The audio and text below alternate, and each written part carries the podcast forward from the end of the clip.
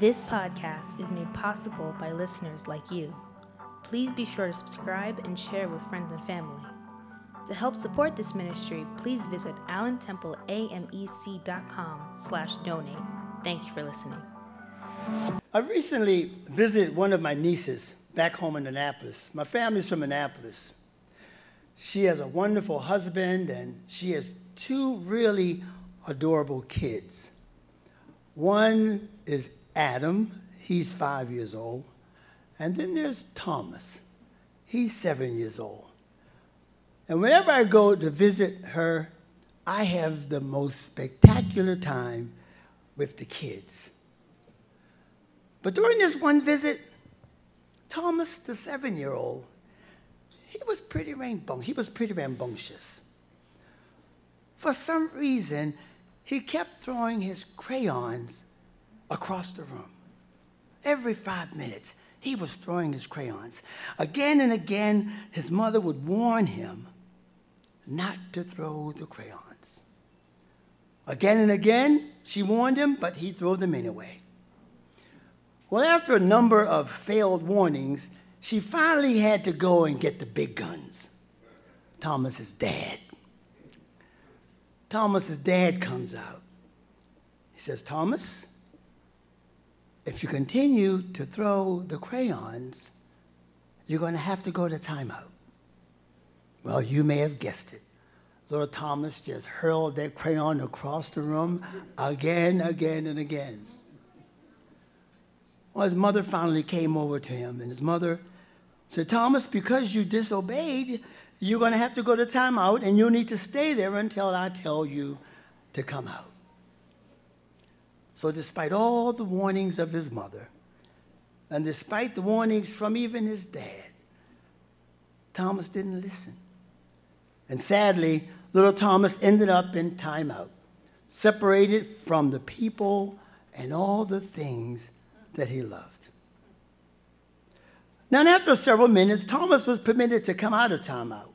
He was reconnected with his parents, he was reconnected with his brother, and all the things he loved, including his crayons. Well, our text today, it surrounds the tumultuous relationship between God and his people. You see, under the leadership of several evil kings, God's people, they were led astray. God repeatedly warned the Israelites to stop worshiping idols, and he continuously invited them to return back to him. But they continued to ignore God's warnings. They mocked God's messengers. They despised his words. They even scoffed at his prophets. They simply refused to heed God's warnings. Well, ultimately, because of their repeated refusal to obey and to return to God, God delivers them into the hands of the Babylonians. Saints, this is timeout to the 10th degree for the Israelites. Well, yeah. God didn't just sit them in a corner for a couple of minutes. No. He sat them in a foreign country in captivity as slaves for seven decades.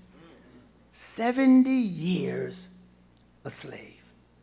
Now that's time out. Over and over, God specifically told them to turn away from the idols. But the people of Israel, they did their own thing. They just simply refused to obey. They just didn't listen to God's warnings. And spoiler alert, saints, guess what? Neither do we. We act the same way towards God. God convicts us about an area in our lives, and we don't listen. We continue to worship our own modern idols, and we ignore God's warnings to give them up and to come back. For saints like the Israelites, there are consequences to our sin. Come on, preacher. Now, the good news today is that sin doesn't have to be the last chapter in our story. Well, it doesn't have to define our story. What does define our story is that when we are unfaithful, God is still faithful. Well, Even in our rebellious moments, we have a Father who's faithful to restore us. God's final word isn't destruction, but it's restoration, saints. God's final word isn't destruction, but it's restoration. And even in this, in the end, the Israelites were not left in timeout. They were ultimately released from exile, freed from the rule of the Babylonians, and God restored them just as He promised. Saints, God is a God of restoration. God is a faithful God to restore. Yeah. So let us all take a deeper look at these two truths. If you still have your Bibles out, I love us all looking at the Word together. Follow along with me as I read verses 17 through 20. Therefore, he brought up against them the king of the Chaldeans, who killed their young men with the sword in the house of their sanctuary, and had no compassion on young man or virgin, old man or aged. He gave them all into his hands. And all the vessels of the house of God, great and small, and the treasures of the house of the Lord, and the treasures of the king and his princes. And all these he brought to Babylon. And they burned the house of God, and broke down the wall of Jerusalem, and burned all its palaces with fire, and destroyed all its precious vessels. He took into exile in Babylon those who had escaped from the sword, and they became servants to him and to his sons until the establishment of the kingdom of Persia. Wow. That's some destruction. What destruction? What could have brought Israel to such a place? It was certainly more than just throwing a few crayons, saints. Now, our text begins with the word of scripture that I love the word therefore. Whenever you see that word therefore in Scripture, it's our prompt to see what comes before the text. So let's take a little moment and wrap some history, some historical context around these verses. You see, God had been warning Israel about their sin and idolatry for quite some time now. This was long before the separation of Israel into north and south. It was long before evil kings did evil in the sight of God. You see, it was back in Moses' day. The Israelites entered into a covenant relationship with God. They agreed to be obedient to God, they agreed to be loyal to one another.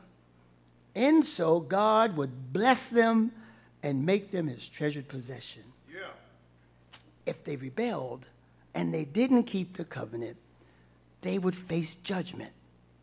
Well, it was only days after the deliverance from Egypt the people began to sin right away. They were complaining against God, and even worse, worshiping idols. We all remember that golden calf. Well.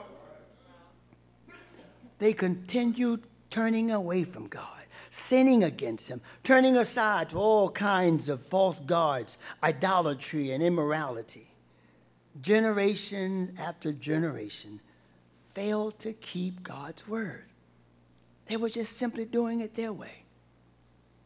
And then later on in this rebellion, if it couldn't get any worse, they asked for their own king. They said, God, we want another king. They wanted to be like all the other nations, as though God wasn't good enough for them.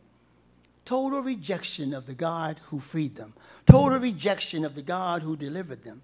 I guess they were kind of putting God in time out. Time out. God wasn't doing it their way. So they were like, God, take some time out.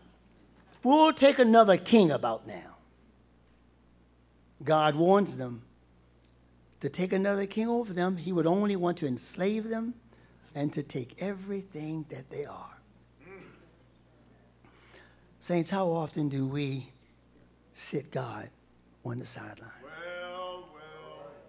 How often do we say, God, I got this one? when it's not looking the way it should be or it's not going our way, we take the reins, we take control. Okay, God, I'll take it from here. Or like the Israelites, we simply appoint another king over us. Personally, addiction was my king. Addiction was king over my life for quite a few years. Most of you know my story. I know the men do. For 23 years, addiction ruled over me. As a matter of fact, it had come to the point where I truly believed deep in my soul that King Addiction was my destiny. And just as God warned the Israelites, addiction enslaved me and took everything that I was. Now, addiction may not be the king over your life, but who or what have you appointed king? Now, if you're unsure of who or what that might be, ask yourself what demands the majority of your time? Your money, your energy. What do you treasure over all else? Scripture tells us, for where your treasure is, there your heart is also. So, who or what is king over your life? The desire for wealth? Your reputation? Status? Position? Is wealth your king? You know, that, that king wealth, he's a popular king. What is king wealth requiring of you these days? Well, to work extra long hours to have more money? To make work a priority and neglect time with your family? To evaluate your, re- your relationships based upon whether they'll cost you something. You see, King Worth, he never wants you to simply be a blessing to someone. He requires that you make every decision only through the lens of financial advancement, yes, not through any type of moral standard king wealth. Or perhaps king reputation is king. What is king reputation requiring of you? That you give self indulgence the place of lordship and worship in your life? To think higher of yourself than you ought to? To spend a lot of time and energy on your social media presence, tracking your likes, posting your achievements, keeping up with the status quo. King reputation requires that you make it all about you. Saints, an earthly king will only enslave you, and he will take everything that you are. Israel's kings didn't have Israel's best interest in mind, they only wanted to enslave them. But nonetheless, God honors their request. And the Israelites experienced a number of bad and evil kings, kings that led to idolatry, kings that led them to sin against God, kings that enslaved them. And after years and years of running after false gods and disobeying God's voice, God allows Israel to be conquered. And sadly, they're carried off into captivity. That text that's their destruction. That's Israel in timeout, saints. But as I said before, there's good news. That's not the end of this story. God's last word is not destruction, but restoration. Mm-hmm. You see, destruction isn't the end. God's promises of restoration are. Let's go just a little bit deeper. Follow along with me. Let's look deeper to see the amazing depth of God's heart for restoration. Read along with me as I read, follow along with me as I read verses 21 and 22. To fulfill the word of the Lord by the mouth of Jeremiah, until the land had enjoyed its Sabbaths. All the days that it lay desolate, it kept Sabbath to fulfill 70 years. Now, consistent with all the disobedience that Israel was privy to, they also failed to keep God's command to observe a Sabbath rest for the land. They failed to care for the land as God commanded them. God commanded Israel to observe a Sabbath for the land, allowing it to rest every seven years. Resting the land means no pruning, no planting, no tilling, no working the land every seventh year. Resting the land. I read that even today, resting the land is still a practice among farmers and agriculturists. You see, by allowing the land to rest, the soil is restored. The soil is revived. The soil is mended.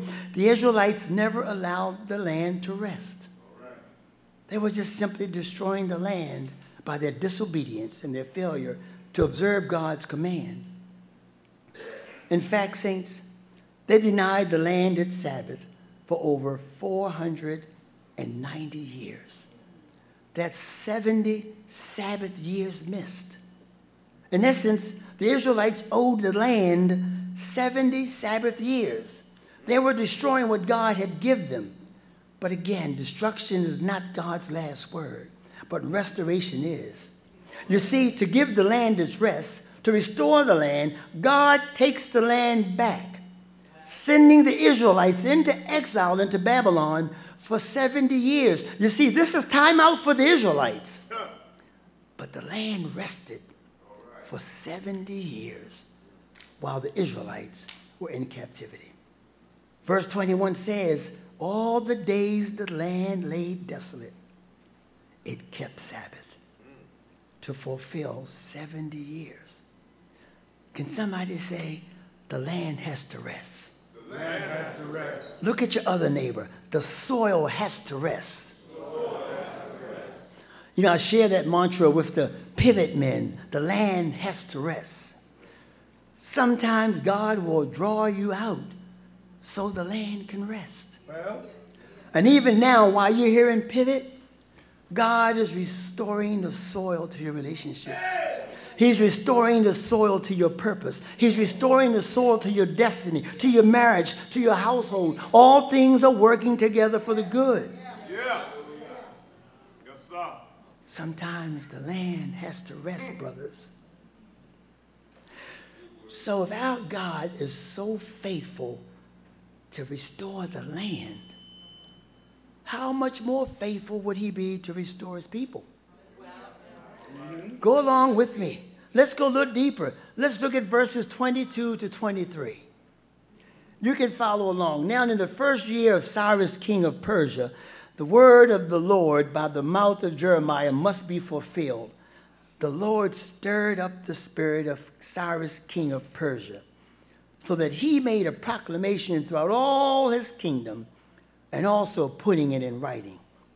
Thus says Cyrus, king of Persia The Lord, the God of heaven, has given me all the kingdoms of the earth, and he has charged me to build him a house at Jerusalem, which is in Judah. Whoever is among you of all his people, may the Lord his God be with him, let him go up. Did you get that? The Lord stirs the spirit of King Cyrus. King Cyrus makes a proclamation through all the kingdom. King Cyrus says, The Lord, the God of heaven, has charged me to build him a house. And whoever's among God's people, may the Lord his God be with him and let him go up. Here, King Cyrus releases the Israelites. He sends them back to their promised land, back to build their temple. And moreover, King Cyrus proclaims the Lord, the God of heaven, charged him to do this. Now, saints, the irony in this Cyrus was a pagan king. Well, Cyrus was not a follower of the God of the Bible. Cyrus knew nothing of the God of heaven, but the God of heaven knew all about Cyrus. God knew Cyrus before he was even born. God had a purpose for Cyrus before he was even conceived, saints. God's plan for restoration was already in motion. You see, 150 years even before Cyrus was born, the Lord prophesied that Cyrus would be the one to release his people from captivity. We read this in Isaiah chapter 45, verse 13 reads, I will raise up Cyrus to fulfill my, to fulfill my righteous purpose. He prophesies, I will guide his actions. He will restore my city and free my captives. I, the Lord of heaven's armies, have spoken. Saints, this is 150 years before Cyrus was even born. the Lord said that Cyrus will build his city and set the exiles free. It was God's will all along to deliver the Israelites, to rescue them from Babylon, and to simply restore them. Again, God's last words are not destruction, but restoration.